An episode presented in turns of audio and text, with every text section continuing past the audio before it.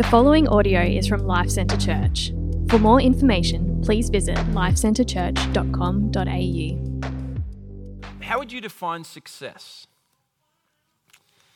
When you get to the end of your life, and it is the end of, you know, you kind of, you know, the end is really, really near. What are the categories? What are the, the sort of the things that would determine to your own soul that you have lived life well? What is, what does make up a successful life? Uh, many of us in this church are young.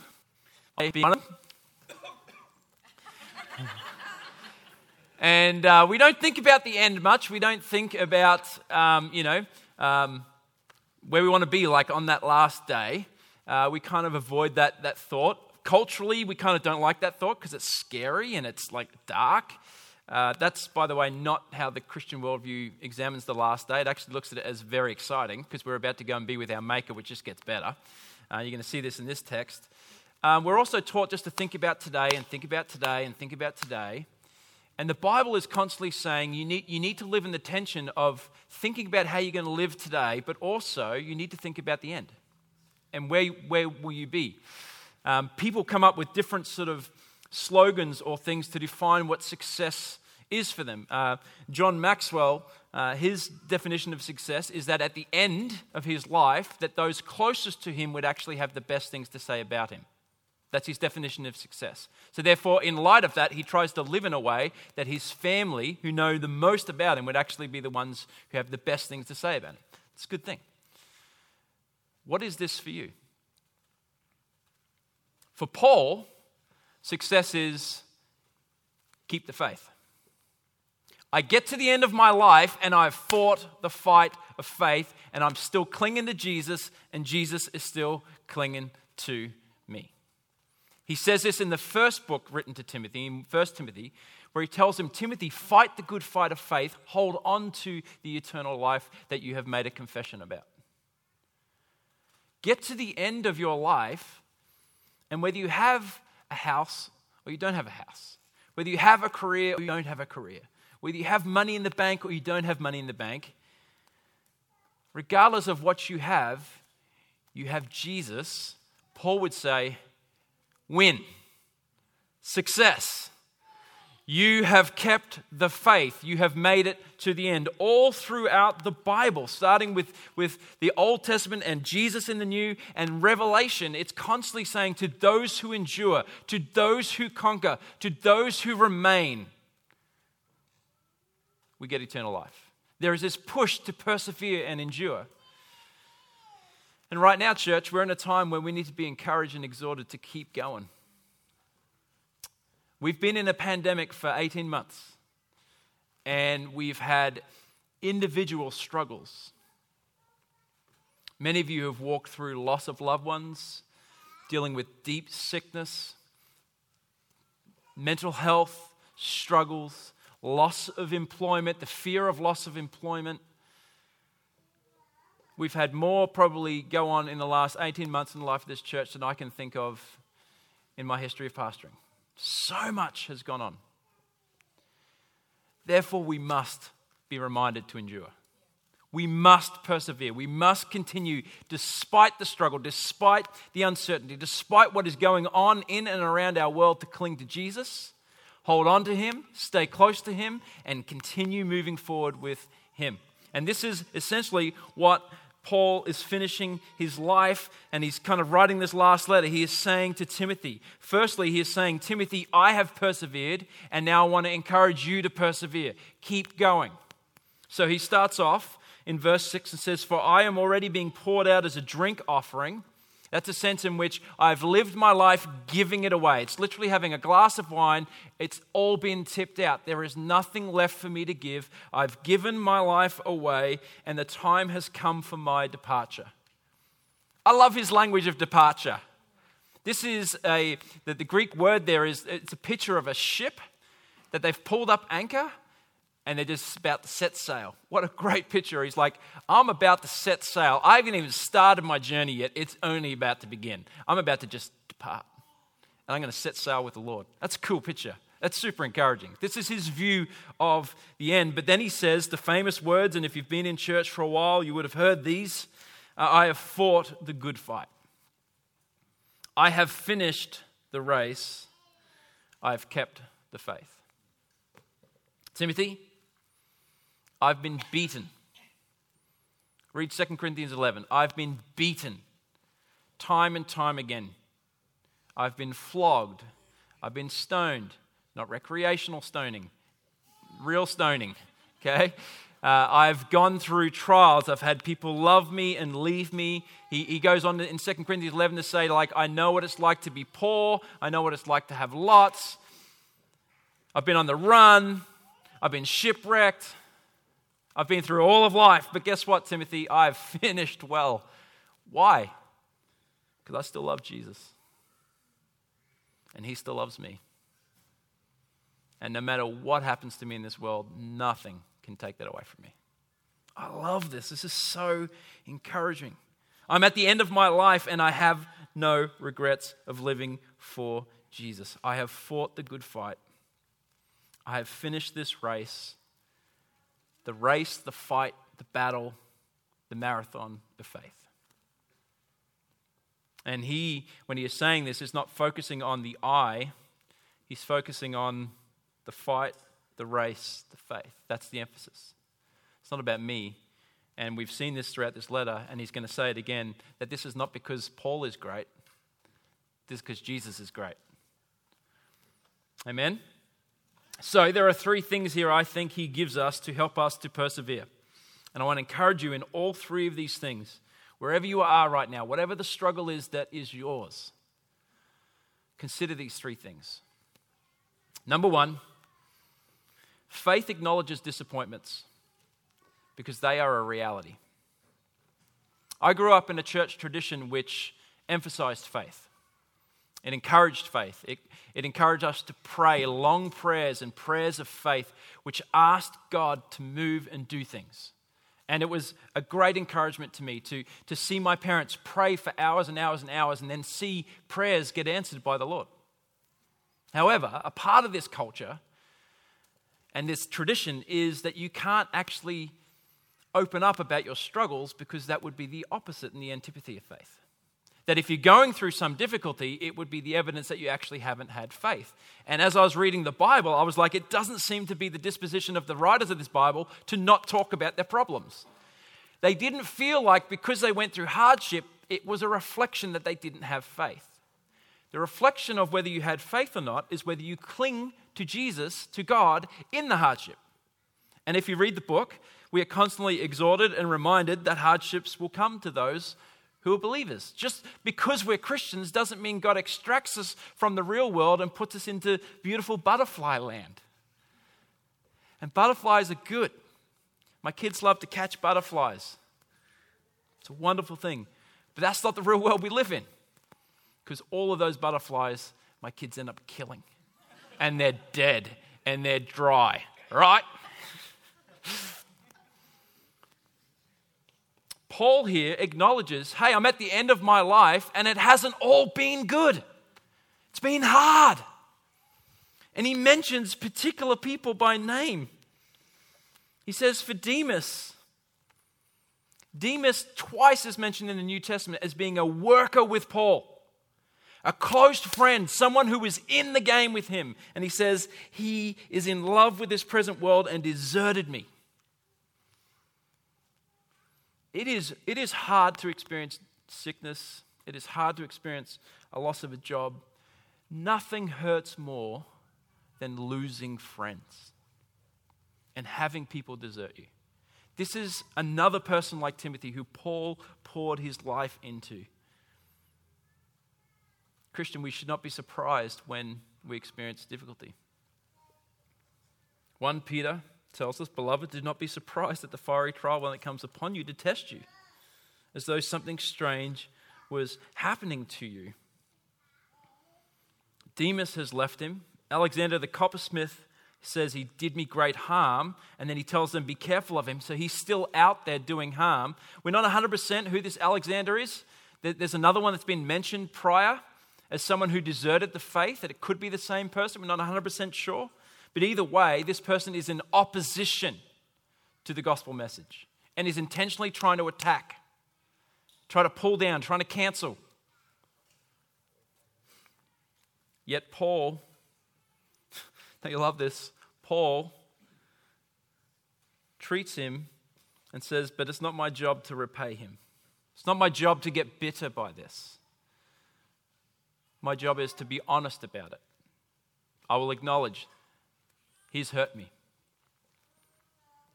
But I'll leave God to deal with him, is what he says. The Lord will repay him, right? He says something similar with Demas. It's like he's in love with this present world. He's deserted me and gone to Thessalonica. And then in verse sixteen, he says, at my first offense, no one came to stand by me, but all deserted me. Uh, me. May it not be charged against them. So there's a sense in which we shouldn't be surprised by trials and difficulties. We don't need to be silent about them either, but we need to voice them in a way which is in faith. Meaning, he's not gossiping, he's not complaining, he's acknowledging and putting the God, Christian, gospel worldview around them so that they don't actually destroy him. Does that make sense? Sometimes, you see this in the Bible, that people go through hardships and all they do is complain. I get it. Trust me, my wife knows me. She hears the complaining. Often Carly will say to me, are you whinging or are you worshipping? And I say to her, I love you. Please continue to encourage me. Her point is, with your hardship, go to the Lord. Don't be silent. Talk to him. Be honest with him. Pray to him. Don't just complain this way, go up this way. This is what Paul has shown us time and time and time again, that we are to bring our struggles to the Lord. Arthur Hopkins says, our prayer and God's mercy are like two buckets in a well. While one ascends, that being our prayer, God's mercy, the other, descends. Do you find it when you go through difficulties, it actually takes you a while to go to the Lord? Do you, do you, I don't know why this is, but we go through hardships and we, we spend ages just in our own little heads for ages, and then all of a sudden we're like, ah, oh, God exists, that's right, forgot about him, and then eventually we get there. Paul is saying, listen, it's okay to be honest about your struggle. It's okay. Go to God and go to God's people and get the mercy of the Lord. So this Demas is in love with the present world. Alexander the coppersmith is this guy who's fully against him. And then he says that everyone at his first trial deserted him. Paul is being honest about his difficulties, about his disappointments, because there are many. I've been a Christian for around about twenty years. And I've watched friends walk away from the faith. I've watched friends slowly go, what matters most is family. And I'm building this house right now, and I've I've got this other thing right now that, that's more important than God. And slowly, slowly, slowly, slowly, they drift because they're in love with the present world. I've seen others say that they're a Christian, but as they dig deeper into the gospel, they find it hard to surrender all. And it becomes too difficult, so they walk away. Being a Christian is not easy. Being in a church is not easy. We will have people that will walk away. Question, will you cling to Jesus? I got nothing else to give but Jesus. Hold on to Jesus. As people continue to deconstruct their faith, cling to Jesus. As people walk away from the church, cling to Jesus. As people walk away because they love the things of the world, cling to Jesus. Stay with Jesus. Number two, so faith acknowledges the disappointments because they are a reality, but faith enjoys the encouragements because there are many. Perspective matters, right? When we go through difficult trials, a big thing that the enemy loves to do is to get our eyes off of Jesus, to get our eyes off all that he does and has done and will continue to do, and only focus on the problem. This is the garden story. This is Adam and Eve in the garden where they are in this oasis. Like, we think of the Garden of Eden like our little veggie garden in suburbia. You know, the one that's dying and you're trying really hard to keep it alive. This is an oasis, okay? This garden has four rivers, massive rivers running through it. We're not talking a small garden. We're talking hectares. This thing is huge. And it has all the fruit and all the vegetation. Is being, they've got everything they need. Yet the enemy is able to get them on the one thing, get their eyes on one thing that they don't yet have, and that's this tree. So stop looking at all that God has given you. Stop looking at all the things that are yours and look over here. There's this one thing you don't have. That must mean God hates you. God's not for you. God's not against you. You can't trust him, right? It's like, no, no, no. Get your eyes on all of this. How can I not trust God? Look at all that he has done. Look at all that he's provided. This is what the enemy loves to do. The enemy loves to get your eyes on what God hasn't done and off what God has done. And we will look, when we're going through difficulties, we'll look at the things that God is not yet providing for us and we'll go, see, I can't trust him. See, he doesn't love me. See, he can't be good. And the gospel says, no, no, no. That's that's true, that's real. We, we want to acknowledge that that's hard, but get your eyes back over here and look at all that God has done. And that is fuel to trust him in this moment when it appears like he is not coming through for us. Remember where Paul is. He is in a prison. He is in a hard time. But he is so confident of God's goodness because he has been through stuff for so long. He looks back over his own history, let alone just Jesus dying on the cross, over his own history, and he is able to say, look at all the people, look at all the things that God has done. In the book of Acts, and all of Paul's letters, there is over a hundred men and women that he mentions by name to say, these are the men and women that God has done good things through. So he mentions all these different people, and we won't go through them just for the sake of time, but just a couple. Luke, the great physician, the one who went on a journey sent by people from Rome to go on a journey and explore Christian faith. Then he starts to join the apostles along the way. So if you read the book of Acts, Luke starts writing, they did this, they did that. And by halfway through, roughly, he starts saying, we did. He literally goes on the journey and he starts living his life with them. And at the very end of Paul's life, there's Luke. Luke's still with him, still traveling with him. That's cool. People have left me. But Luke's here. And what does Luke do? He writes two books of the Bible. That's crazy. This is awesome. Bring Mark. They had a fight some years earlier. Barnabas, he's he's the uber positive guy. He's the smiley guy. He's the guy who sees everything through the lens of God's so good. God's so good. And so when Paul and, and Mark kind of have this fight, Barnabas is like, but, but Mark's so good and God's so good. And Paul's like, nah. Not good enough, whatever. They have a fight. They split. And somewhere along the line, somewhere along the way, these two have reconciled and worked things out. And Paul's like, man, if I'm going to be at the end, end of my life, I want Mark with me. The guy who I said couldn't do it, wasn't, wasn't strong enough, didn't have the, the courage. Bring him, man. Come. I want to spend the last days that I have on this earth with that guy. That's cool. Prisca, which is another, it's kind of like short for Priscilla, Priscilla and Aquila. These are, this is a couple, a married couple who were formative in Paul's early days.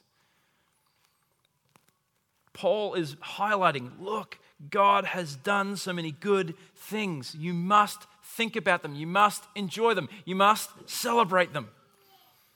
One of the things that uh, my parents taught me was to have a grateful journal, where you write down, here are the things that God has done. And you go back over that journal and you read it and you read it and you read it so that your heart is filled that God is good. That God has never left you and he will not leave you now.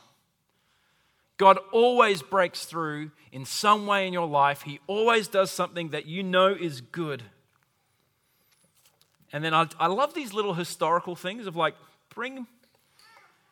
Bring my Arsenal journal, uh, jersey, will you? Like, bring my Miami Heat singlet. Um, bring the, you know, he's kind of like, hey, listen, winter's coming. It's going to be cold. Bring my favorite coat. I, I didn't get time to get it when they snatched me and got me and put me in jail.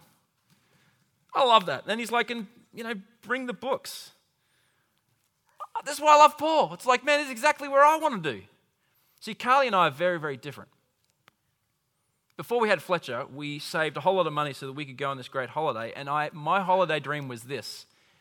We go away somewhere, and I bring an entire suitcase filled with books. And then we sit on the beach, and I just read all day. And she was like, that sounds sucky and boring. And I don't bring any books. I want to come over here, and we want to trek through a jungle where we don't know whether we're going to live the next day or not. And there's no toilets, and there's no nothing, and we just kind of, you know, we ride from one tribe to another tribe on elephants. And I'm like, that sounds really sucky. Books, babe. We could sit there and do nothing. Maybe I could get enough freckles and, and stuff from the sun that I'd actually look tan, you know, if we just sit out in the sun. And so we trekked through the jungle for days on end and nearly died a thousand times. Books, parchments. We don't know exactly what these are, but we know at least there's some scripture in there. At the end of my life, I want the books. I want the parchments. I want the stuff that's going to tell me about Jesus. And I want to be how to have these, and then I'm going to give them to Mark, and I'm going to give them to Luke. And Timothy, when you get here, I'm going to give them to you because we are passing this sucker on. I love this. When I was reading the Quran, what I realized about the Quran is a whole lot of just statements of things. And then they have to have a, a hadith, to kind of, which is like commentary to explain the surrounding stories. The Bible doesn't need that. The Bible has it all in one place where it's like, no, no, this is not just a bunch of like sayings and quotes. There's that in there, but this is a story. This is historical. It's rooted in real people, real time, real places, and it's verifiable. This is so encouraging. So we must enjoy all the good that God has done. I encourage you right now. Whatever it is, I know there's a ton of you going through hardship right now. Lift your eyes for just a moment and look back and think about what God has done for you.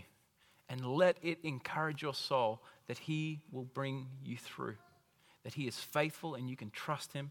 And then lastly, faith focuses on the ultimates because they're eternal. Three times in this passage, Paul says, the Lord. So in verse eight, he says, henceforth there is laid up for me the crown of righteousness, which the Lord, the righteous judge, will award to me on that day. Not only to me, but also to all who have loved his appearing. Verse seventeen, but the Lord stood by me and strengthened me. Right? I, it's not just me living by strength and fighting this fight and running this race. It's the Lord who strengthened me. He stood by me. Demas abandoned me. The coppersmith abandoned me, Alexander, and others in my first trial. They all deserted me. They all abandoned me, but not God. Not Christ, not Jesus. Don't you love that? He is so sure of God's presence. He is so sure. God is with me. And then at the end he says, the Lord be with you, uh, be with your spirit, and grace be with you. Philippians four, eleven to thirteen, he says, not that I'm speaking of being in need, for I've learned in whatever situation I'm to be content. I know how to be brought low, and I know how to abound in any and every circumstance. I've learned the secret of facing plenty and hunger and abundance and need. And we need, we need to take this next verse back off the prosperity, health, and wealth gospel people, and we need to put it in its rightful context.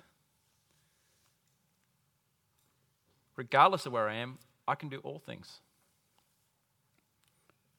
Through what? Through Him, through Christ, through Jesus who strengthens me.